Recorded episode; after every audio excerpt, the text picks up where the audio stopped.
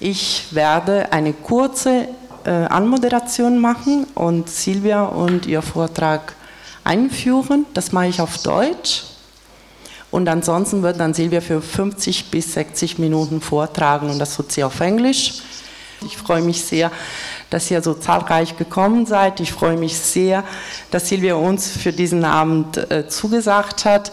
Mein Name ist Antonella Muzzupappa. Ich arbeite hier bei der Rosa-Luxemburg-Stiftung ähm, als Referentin für, für politische Ökonomie und ähm, organisiere sozusagen sehr viel, was das Bildungsangebot sozusagen zu Karl Marx und zur Kritik der politischen Ökonomie vor allem. Äh, und in dieser Funktion mache ich auch zusammen mit anderen Kolleginnen ein paar Projekte anlässlich der Jubiläen, die es im Moment gibt. Also in diesem Jahr sind es ja 150 Jahre vom Erscheinen des ersten Band des Kapitals.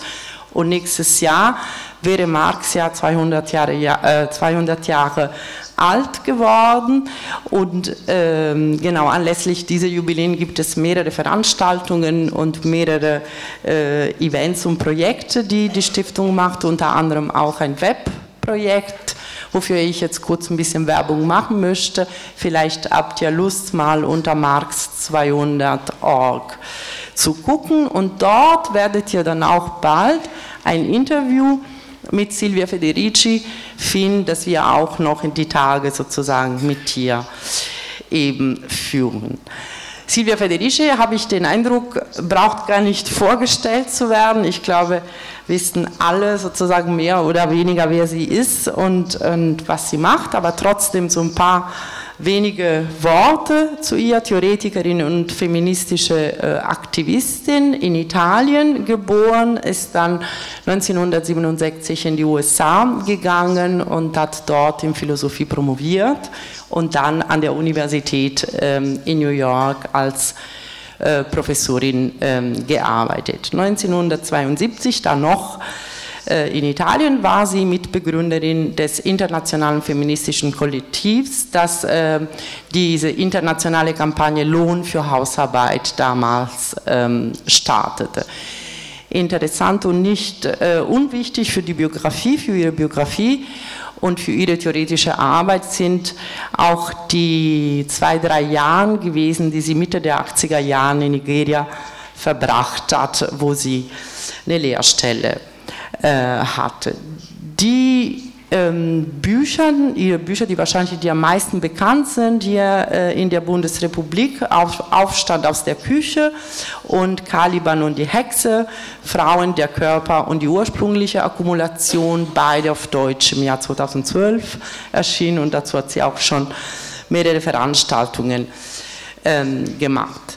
Genau, ich erlaube mir jetzt, Silvia, in wirklich wenigen Minuten so kurz zusammenzufassen, was aus meiner Sicht jetzt deine Kritiken sozusagen an Marx und, und am Kapital sind, wenn es um Geschlechterverhältnisse ähm, äh, geht. Also, wenn ich dich richtig verstehe, beziehungsweise das ist ja auch ein Thema, gewesen, eben in, in den 70er Jahren in, in den feministischen Bewegungen. Marx, vor allem in Kapital, hat sich ja auf die Produktion von Waren äh, beschränkt, hat sich sehr ausführlich damit beschäftigt, nicht so ausführlich oder kaum hat er sich beschäftigt mit der Produktion der wahre Arbeitskraft, also sozusagen mit all dem, was man jetzt Reproduktionsarbeit oder Hausarbeit nennt. Diese Arbeit aber sagst du, ist absolut wesentliche für das Funktionieren des, ähm, des, äh, des Kapitalismus und das ist zufälligerweise, wird immer von Frauen äh, gemacht und es ist auch zufälligerweise wird nicht ähm, entlohnt. Indem Marx sich nicht damit beschäftigt und dann sagst du, er denkt diese Trennung zwischen Produktion und Reproduktion überhaupt nicht und trägt so dazu bei zu einer Naturalisierung der, ähm, äh, der Hausarbeit. Die zweite Kritik bezieht sich dann auf, ähm, auf das Verständnis von Marx der ursprünglichen Akkumulation.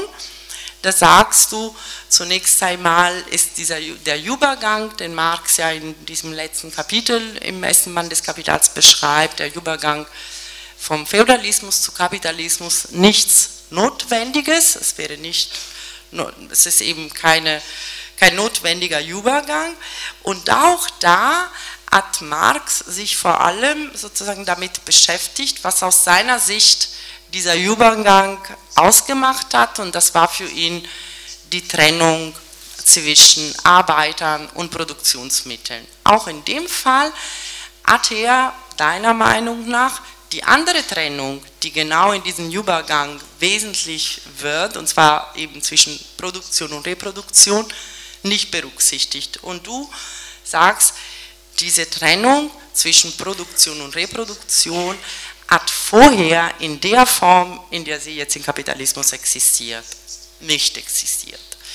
Und nichtsdestotrotz aber, das Kapital und, äh, und Marx, sagst du, können einen sehr großen Beitrag leisten, wenn es darum geht, ähm, wenn es darum geht, ähm, äh, die Geschlechterverhältnisse im Kapitalismus zu, zu analysieren und, und zu verstehen. Ich hoffe, du hast jetzt zumindest teilweise verfolgen können. Ich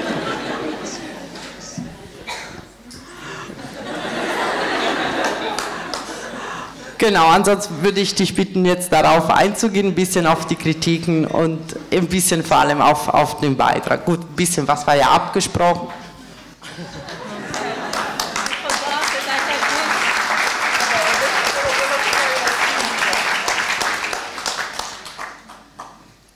This one is working? Yes? Okay.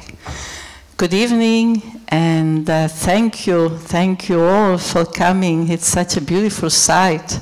You know, um, I've been here before two or three times, also in this room, and uh, I never seen it so full of people. So this gives me a lot of uh, pleasure, and uh, because it shows there's a new interest for you know feminist issues and political issues in general. So I feel very encouraged by, by this sight. And of course, I want to begin by thanking you know, the Rosa Luxemburg Foundation and thanking Antonella Muzzupappa, who has insisted you know, that I come. And it's always a pleasure to be back in Berlin. Um, it's also very important, and I'm very glad you know, to share with you, you know, reflections on Marx and capital, on gender, and uh, on, on the contribution that uh, Marx's work has made to feminist theory. Because uh, Marx is still extremely important, and I would say indispensable, you know, for the struggles of the present. Uh, I will speak tonight to some of the limits of Marxist work, limits that are particularly evident you know, from, from a feminist viewpoint, from the viewpoint of uh, uh, women's struggle and women experience with reproductive work. Uh, but nevertheless, uh, remains true that the analysis that Marx has given us uh, is still an indispensable tool for the struggles of the present. And uh, Marx's insight, you know, into the fact that the roots, the source of uh, capitalist accumulation of wealth, uh, it's our unpaid labor. And, uh, and the fact that capitalism, you know, is a system that uh, you know is continuously changing and responding, you know, to resistance, to, to struggle, uh, you know, are, are for us, you know, extremely important. At the same time, I think that uh, we cannot shun away from bringing out what are the limits of Marxist perspective. Uh, not for the sake of criticizing Marx, but, but rather to understand, you know, what is that we need to, in what ways we need to expand, you know, Marxist theory, in what ways we need to, to transform it or to, or to reject it uh, in order to be able to respond, you know, to the, the struggle that we face. So this is what I'm going to do tonight, and I'm going to try to be schematic, you know, to concentrate on some of the main points, because I would really like, even though there's such a huge uh, crowd, I would really like to be able to have, uh, you know, at least uh, perhaps an hour of discussion and be able to respond to your questions. Um, I want to add that the further reason why I'm glad to be able to talk about Marx tonight, you know, and reflect on his contribution as well as the limit of his perspective, you know, is that it enables me to intervene in some of the debates that are taking place today among some circles of Marxist feminists. You know, debates that are centering on, on the question of the role of reproduction today in feminist struggle. And uh, also presenting the view that uh, some of the criticism that feminists of my generation made of Marxist theory uh, are not valid any longer because of the changes that have taken place in the global economy and in particular in the organization of reproductive work. So this is why it's again particularly important for me to, to reflect on, on Marxist work. And uh, summarizing, you know, briefly the, the kind of critique that we developed, particularly in the campaign for wages for housework, the critique we developed of Marx's work, summarizing it in a, presenting it in a nutshell. Um, I would say that our fundamental, most fundamental criticism was that Marx looked at capitalist development and the history of capitalist development and the capitalist organization of work from a limited viewpoint, you know, from the viewpoint of the wage industrial worker and from the viewpoint of commodity production. In other words, that as important as Marx's work has been, uh, nevertheless, the picture of uh, capitalist exploitation that Marx has presented to us has been a limited one, It has been one that has uh, omitted, ignored, left invisible a huge area of activities, a huge area of activities that have been crucial for capitalist accumulation, and specifically, you know, the activities that uh, have a cater to the reproduction of the workforce. Uh, I think I've now done my reading of Capital many times, and I think that that criticism still holds uh, that, in fact, you know, in, in uh, a book of more than a thousand pages in three volumes, um, practically the whole sphere that we would describe as the sphere of gender relation, you know, inclusive of uh, domestic work, procreation, family, and so forth, you know, uh, appear in a very, very few number of pages and always uh, is the subject of an analysis, of a passing analysis. Um, most surprisingly, most surprisingly, Marx does not address the question of reproduction.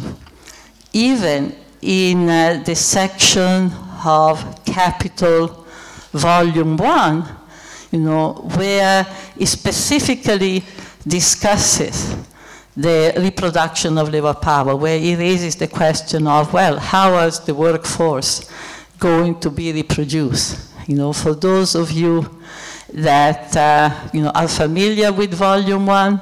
This is the chapter which is called Simple Reproduction, right, to differentiate it from the broader process of the reproduction of capitalist relation. And there Marx gives a very, very curious picture. You know, basically he gives a picture that can be summarized in the following way. You know, the, the wage worker receives the wage, uses the wage to buy the necessities of life, and, um, and this is the way, you know, he, because Marx really, the, the, the, the worker is generally male, certainly Marx always uses the he, uh, he basically reproduces himself.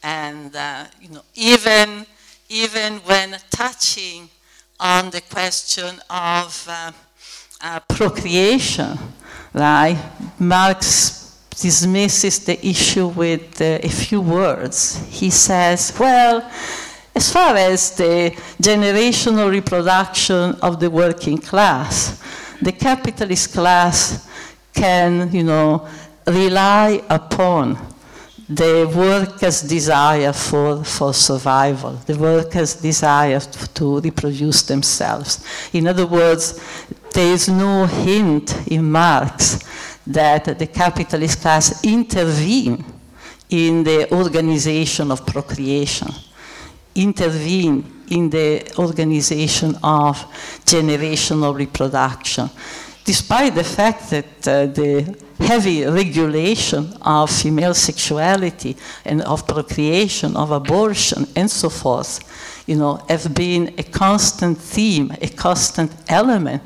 of uh, capitalist, you know, social regulation from the very beginning of capitalism, right? So Marx does not see the state intervention and in a sense imagines procreation or describe it in ways that very much naturalize. He also does not imagine that there is a different interest with regard to procreation.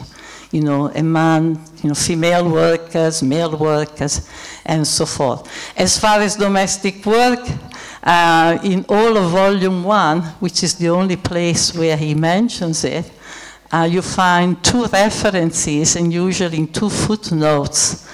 And two footnotes that basically point out that the, the female factory workers don't do domestic work.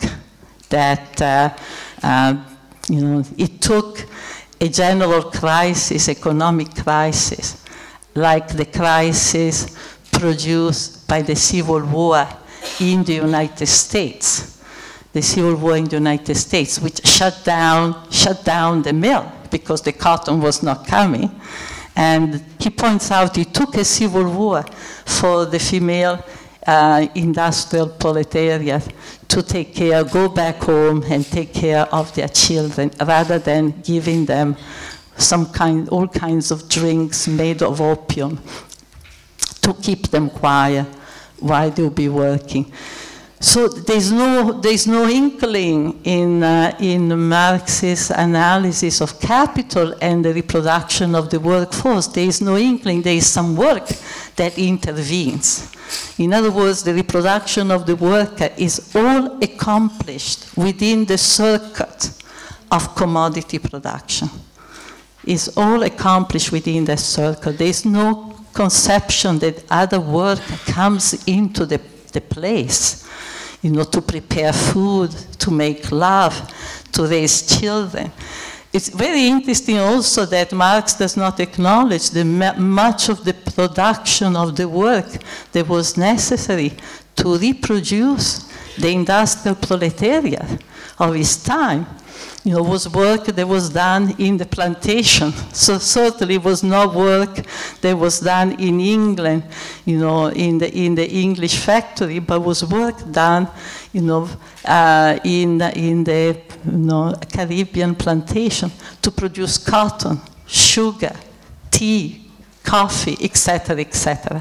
So uh, this, this is a, you know, the image that we receive in fact, when we read capital, is the image of a, of a worker that is almost self reproducing. I should add, there is no sex work. Prostitution is mentioned, but is mentioned only to uh, describe the moral degradation of the female factory operative. It's not described as a form of work that is important to reproduce you know, labor power. No? So the, this, the, the picture is, uh, is, extremely, um, is extremely problematic.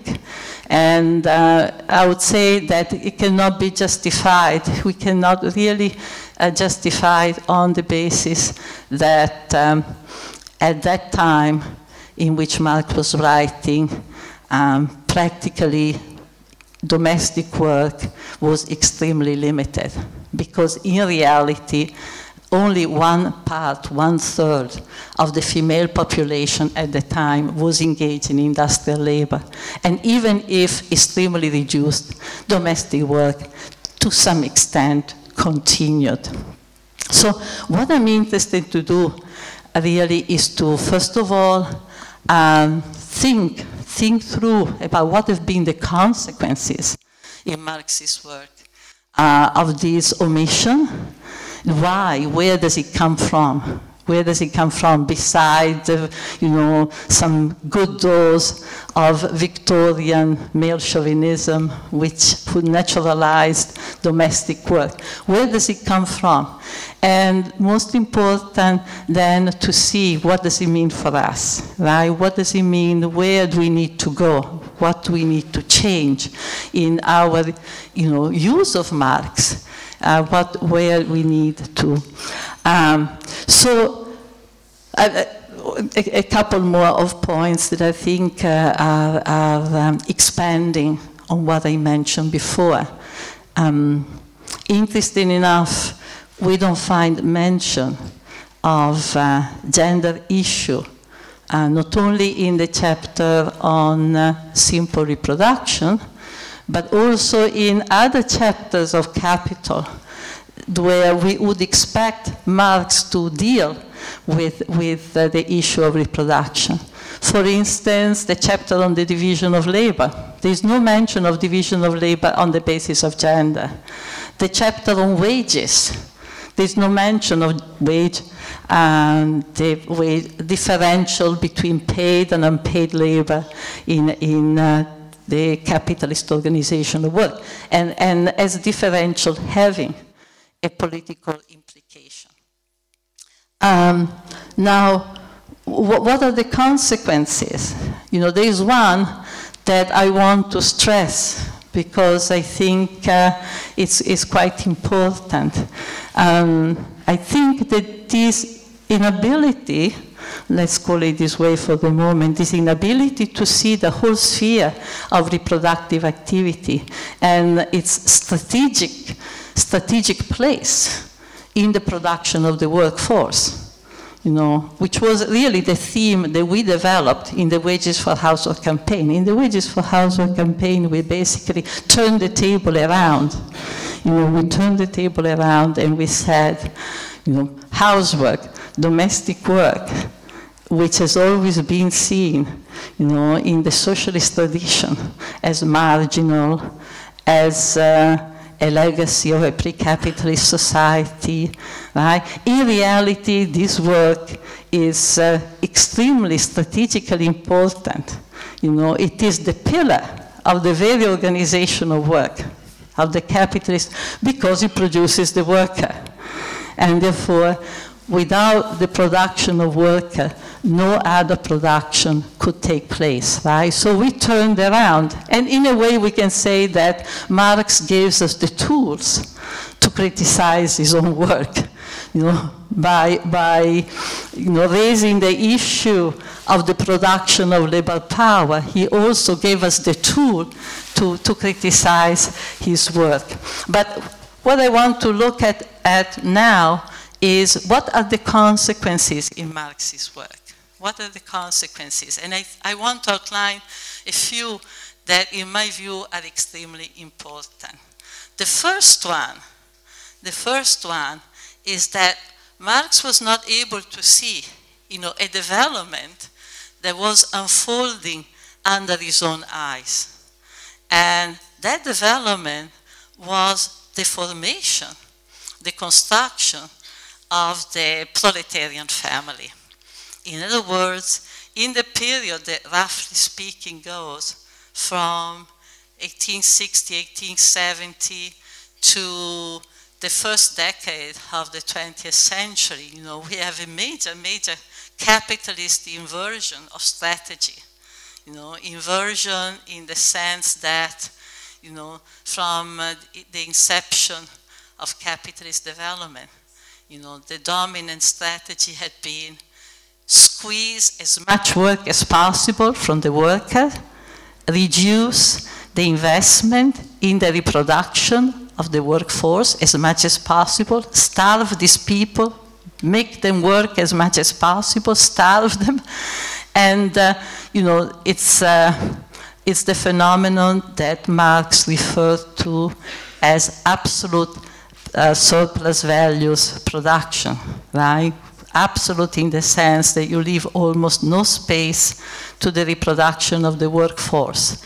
And you extend the working day, you know, as much as possible and you reduce the cost of producing workers, you know, by basically compressing wages to a minimum and compressing services to a minimum, right?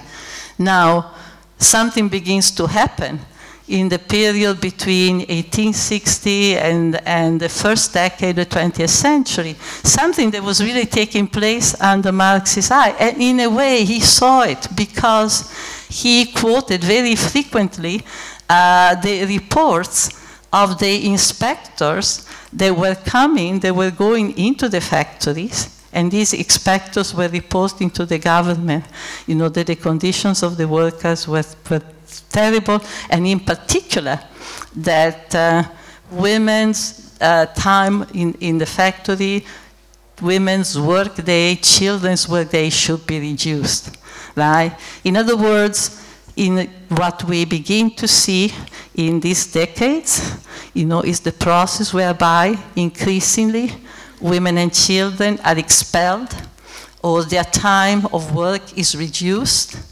Uh, and, uh, and we have also, you know, a construction of a new figure, the proletarian housewife, you know, the woman whose main uh, work now is to be a producer, a reproducer of the workforce, and with that, the creation of the family wage. By the way, the creation of the family wage was something that the working class in Marx's time was fighting for. Many unions, many unions were really clamoring, you know, that women should be put out of the factories um, because the workers feared their competition, and also they wanted somebody at home, you know, to care for their needs, right? Um, so with the family wage, that uh, you know uh, begins a process that of um, capitalist investment in the reproduction of the workforce. It's a process that culminates later on with Fordism, with the New Deal, and so forth and so forth. This is a story that is most generally known. Now, Marx does not see this process, and I think it is a political consequences, in fact, because in a way, this was a process that uh, increasingly led to the pacification of the working class, led also to the creation of new divisions, right? to a restructuring of patriarchal rule. A restructuring of patriarchal rule where patriarchal rule is reconstituted, is reconstituted by means of the differential between wage and unwage labor in the family. In other words, and you know, the family becomes the scenario of a new forms of patriarchalism, which is not the patriarchalism of the rule of the father based on force, based on the superior level of force of man, etc., etc. But it's the patriarchalism that is built on the fact that within this organizational work of the family, you know, we have the, the man, the wage worker, by the power of the wage, can now supervise the work, you know, of the unwaged housewife. And uh, can, in fact, and there is a, a delegation of power by the capitalist class. It's a form of indirect rule. You know, so there is in fact a new function that the wage begins to perform. And it's a function that in wages for housework we, the campaign, we analyzed and we saw, you know, how the wage was actually uh, in the, the latest, um, but certainly by the, the, the, the, the wage was an instrument not only to extract unpaid labor from the wage worker, but was actually an instrument to extract unpaid labor from our whole population of unwaged worker. And the wage was also an instrument to hide entire forms of exploitation and naturalize them. And it was an instrument to create hierarchies, to create division, to create new hierarchical uh, um, mm, separations. So uh, it's very important for us to reflect on this because I think that one of the limits of Marx's analysis was precisely this inability to see uh, the, and, and, recognize and factor in politically right, the divisions that were beginning to grow and beginning to be reconstructed by the capitalist class, you know, above all with the formation of the proletarian family. And uh, instead, what you find, Marx remain anchored to the idea that, uh, you know, capitalism through large-scale industry, by reducing the need for physical labor, by drawing women into the factory and children into the factory, would have a, a leveling effect. You know, capitalism and large-scale industry automation for Marx are the great levelers. you know, they, they flatten, you know, the kind of division that in the past have been built on the basis of skills and uh, certainly, um, you know, differential between women and men. So Marx has this idea that in fact, with the advent of large-scale industry, the possibility, the material condition, not only for the overcoming of scarcity, but what he says, what he calls a higher form of family, a higher form of society, a higher form of family would be possible. And of course, that uh, by, by the introduction of women into the factory, into what he calls socially necessary labor, uh, you know, a, a, a, new phase, a new society would open up where women and men who begin to cooperate instead of being divided as in the past. You know, so Marx remains anchored to this vision in a moment where, in fact, you know, uh, the capitalist class is creating, recreating the division, the traditional division, and creating new forms of patriarchal rule which I, I have defined as the patriarchy of the wage, you know, the patriarchy of the wage. And I, I could continue here also. Um, for instance, his analysis of um, primitive accumulation. It's an analysis that is also very limited, as uh, I've pointed out abundantly in uh, Caliban and the Witch, because it gives us a particular one emphasizes one particular process, which is the expulsion of the peasantry from the land, but does not see that actually the, one of the conditions of existence of capitalism, a condition for the development of capitalist relation, you know, was uh, not only the enclosure of the land, but also the enclosure of, of women's body, you know, the state appropriation of uh, you know the process of, pro of procreation, sexuality, and so forth. And um, and as I've shown, that a key element in this process um, was played by the 16th, 17th century witch hunts. Okay, now I want to say a few more things about uh, why, where, why Marx was so oblivious, why was he so oblivious to these, um, uh, to these areas of activity and to these uh, developments. And I, I, want to say that because uh, uh I, am not satisfied with, uh, with the more common answer, which is, of course, you know, that uh, um, masculine Marx suffer from a masculine bias that led him to devalue reproductive work and take, you know, look at women's labor, women's labor in the home, procreation, as uh, facts of nature, right? Uh, um, definitely, you know, this, this is not to be rejected.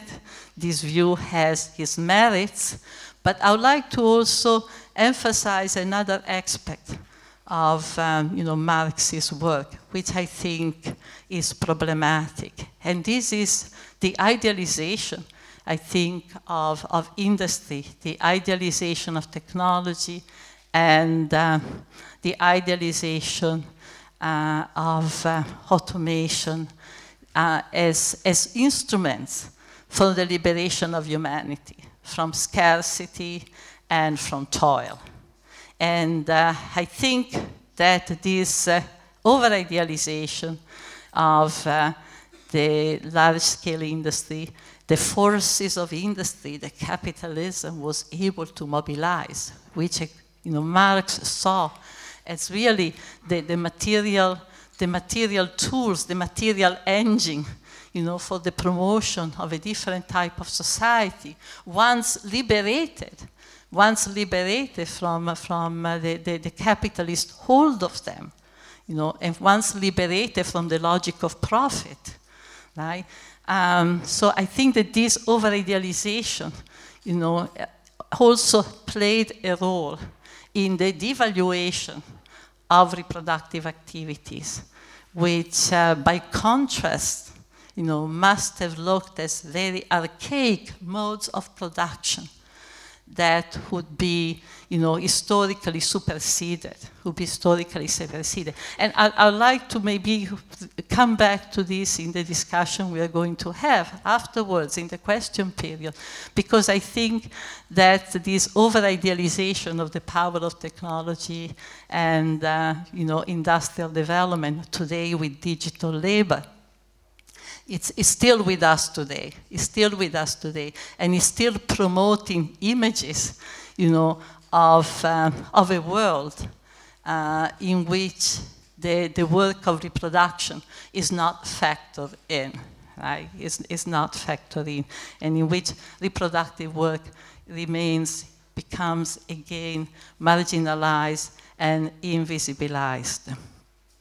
So, um, I want to, to conclude my, my presentation right, by, by looking at some of the questions that are being raised today you know, with regard to the kind of critique that I have presented you know, of Marx. And, uh, and also with regard to the alternative that we embraced. You know, I say we by, by we, I refer to those of us who in the 70s were campaigning for, for wages for housework, which, by the way, there was a group also in, uh, in Germany um, with women like Barbara Duden, Gisela Bock. Some of, I'm sure that many of you are familiar with their work. There was a Learn for Full Hausarbeit here in Germany as well. And one of the criticism, you know, today is that, uh, well, there were criticism at the time too. At the time, the criticism was that this kind of strategy uh, would institutionalize women in the home and would be a kind of condemnation, you know, of women to, to a life of housework. Um, but today the critique is a bit different. Uh, not that the original critique is dismissed, but there is a critique that conditions in the last three decades have changed so much that uh, the analysis of reproduction that we presented and domestic work as being fundamental for the reproduction of the workforce, that this in a way belongs to a former period because what we have seen has been a marketization of reproductive work. In other words, much of the work that used to be done in the home has been moved out of the house, is now being done in commercial ways, All this work is now done for pay, you know, by paid house worker, you know, often immigrant women, so that the condition that we describe and, and therefore the, the strategy that we presented are no longer viable because those conditions do not exist any longer. Of course, I can reply to this uh, argument um, schematically, but uh, hopefully give you an idea as to where, in what direction I, I, I move.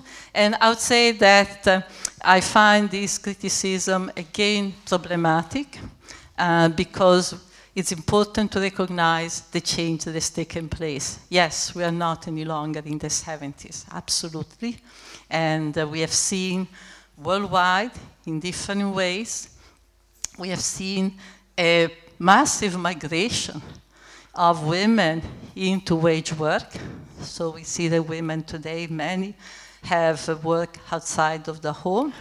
And, uh, and we have seen a marketization of many, many aspects of reproductive work. You know, even procreation is being marketized. You know, even procreation with the development of phenomena such as uh, surrogacy, surrogate motherhood, and uh, the construction of baby farms where women go to be inseminated uh, in, in order to produce children for other women who prefer not to, cannot have those children. So we have seen marketization is actually extended to many, many parts of our life, and um, certainly a very problematic uh, development. Right? But I would argue that uh, it's important that we do not, you know, return to make invisible because of these changes the immense amount of unpaid work that is still carried on in the home, uh, particularly in the raising of children, though not exclusively in their work. And an unpaid work that, in fact, in many ways has increased in the 90s and following years because of the progressive, of the increasing dismantling of what used to be called the welfare state. I say what used to be called because, uh, in my view, the state was never interested in our welfare. What we call the welfare state is really a misnomer. The state was always interested in the productivity of the workforce and so whatever investment was always geared, directed to make us more productive and more docile. But certainly we have seen a progressive dismantlement which has, uh, you know, destroyed, reduced, and uh, precisely those services that were most crucial for women. So that in fact we have had the, the contradictory development that at the very moment you know, when uh, a large number of women, including women in childbearing age and women with children, have moved into extra domestic work, the state has cut. The state has dismantled those services of elder care, child care, and so forth. They were most, you know, indispensable, most necessary, you know, for, for the, and not replace them with any other infrastructure and not replace them. So we've seen that there's been a double movement, that at the same time, the much of the work of domestic work has been marketized. A lot of other work that was available uh, has now returned to the home. And there is an interesting there is interesting research that is taking place today by a number of feminists in England and other places that are looking at the way in which reproductive work has continued to expand, you know, because the digitalization of so much economic activities, you know, is actually increasing our work rather than diminishing it. For instance, you go to shop And uh, at one time, somebody packed the work for you and they checked the cost and they wrapped it in plastic and they did all these things for you. And now, in many cases, you're faced with a machine. And if you go to shop, you are the one who have to do the work of finding out, you know, the weight, finding out the cost. And this in replacement of the machine uh, of human labor with the machine is in fact a factor to be recognized also in the organization of, re of reproductive work. But in my view, even more important, you know, is the fact that today, particularly with enthusiasm, I think also in leftist circles, the enthusiasm for the great potential that um, digital work now called, you know, cognitive work, some will call cognitive work, and the expansion of knowledge and technology into the production process. With the great in, enthusiasm that men have for those development. Once again, we are at risk of losing sight, you know, of what is that is necessary for the reproduction of life and what is necessary not only for the production of the workforce, but the production of our life and a whole set of activities. And so recently, you know, in a talk that I gave, um, actually in, in Lüneburg, uh, I, I said, and I'll say it here tonight too, that I wish that many, many activists or people who are you know, committed to change this society, to create a just society, to to move away from this, uh, you know, exploitative, unjust, and violent capitalist world that people are interested, that uh, they wish I could, they could spend, you know, part of their time, you know, visiting entire areas uh, uh and, and, workplaces that uh, remain invisible, you know, to the eyes of uh, the radical left for example, hospital, for example, homes in which uh, a tremendous amount of work is still taking place, not only caring for children, but also for caring people, you know, who have serious diseases and helping them to die. Because by the same token that there is work that necessary to reproduce life, much of reproduction work is also work that helps people to die. And this you see particularly when you go to all kinds of uh, hospital and institution, you know, in which once again, huge amount of women's labor, women's unpaid labor is mobilized, you know, saving tremendous uh, cost, the cost that would certainly be necessary to provide the infrastructure right, to provide infrastructure enabling you know, people to return to their jobs on a day-to-day basis. Um, I'm going to close here to, with one thing to say, you know, um, where then we go from here, considering these changes that have taken place, these new scenarios, and the persistence and the persistence of uh, the persistence, you know, of all the forms of exploitation. Right? All the forms of exploitation that are still crucial to the accumulation process, you know, and crucial uh, in their determinist capacity to determine the relation between different sectors of work, and particularly, you know, women and men. No? And uh, I would say, in response to the criticism, that our critique of Marx today is outmoded because the restructuring of the world economy and reproductive work, you know, has made it non-viable any longer. And in response to that, I would say that, on the contrary, you know, uh, one of the key issues that we centered upon in our critique.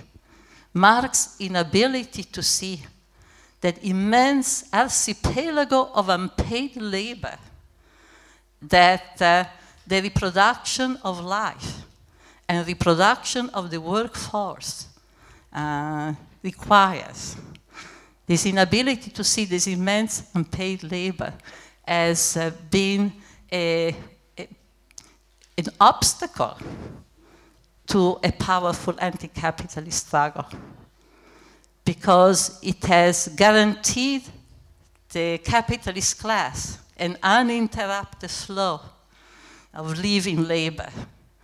And, uh, you know, much of the misunderstanding of the strategy of wages for housework was that it was understood to be a kind of union demand. you know, you give us some money and we'll be faithful workers for the rest of our life. Whereas wages against housework, wages for housework was a wages against housework. It was a massive refusal of unpaid work, a massive refusal that I think is still important today. Uh, because unpaid labor, far from having uh, diminished in the new global economy, has continued to expand like an oil stain so that today you have students doing huge amount of unpaid labor. Now I have students who ask me to go to their groups, to their collective, to talk about wages against housework, because they're thinking of, you know, wages for internships. They're thinking of wages for students uh, against the continuous expansion of the unpaid labor that they have to do. Right? I see artists you know, who are facing, young artists who are facing a similar situation of being asked to do a lot of unpaid work and uh, being blackmailed with the same arguments that they were used to blackmail us when we say wages for housing. How come? You want money to care of your child? Isn't love enough? And now they're saying, what? You want to commodify art? You want to bring things like money into the art world or the education world. So the question of unpaid labor is very important. You know, the great, the great power of Marx to see that at the, at the bottom, at the source, at the center of this immense, monstrous machine, you know, which he correctly described as a vampire, there is this uh, sucking up and uh, of, of our life. Our unpaid labor is the sucking up of our life. And uh, that, that inside, you know, should still direct us in terms of our struggle. With another proviso, however, and this is something that in my political development, you know, I've learned through the, in the years, particularly looking at the struggle that uh, women are making in other parts of the world. You know, for instance, in Latin America, where there is a whole tradition of communitarian relations. Um, that not only we have to put an end to unpaid labor, but we also have to transform this work of reproduction and reorganize it as we are struggling you know, on this terrain, reorganize it in a more cooperative and collaborative way. So that we break down all those walls that the capitalist class has created among people, each locked up in their little houses, in their little reproductive bubbles, in their little reproductive cocoons, and begin to open up a different way in which uh, also the organization of the production can correspond to what still what was a Marxist ideal and still should be for us an ideal, which is the free association of the producers sharing, you know, the fruits of the earth and uh, organizing their, their work, their life on uh, the basis of self-government and collective work. Thank you very much you.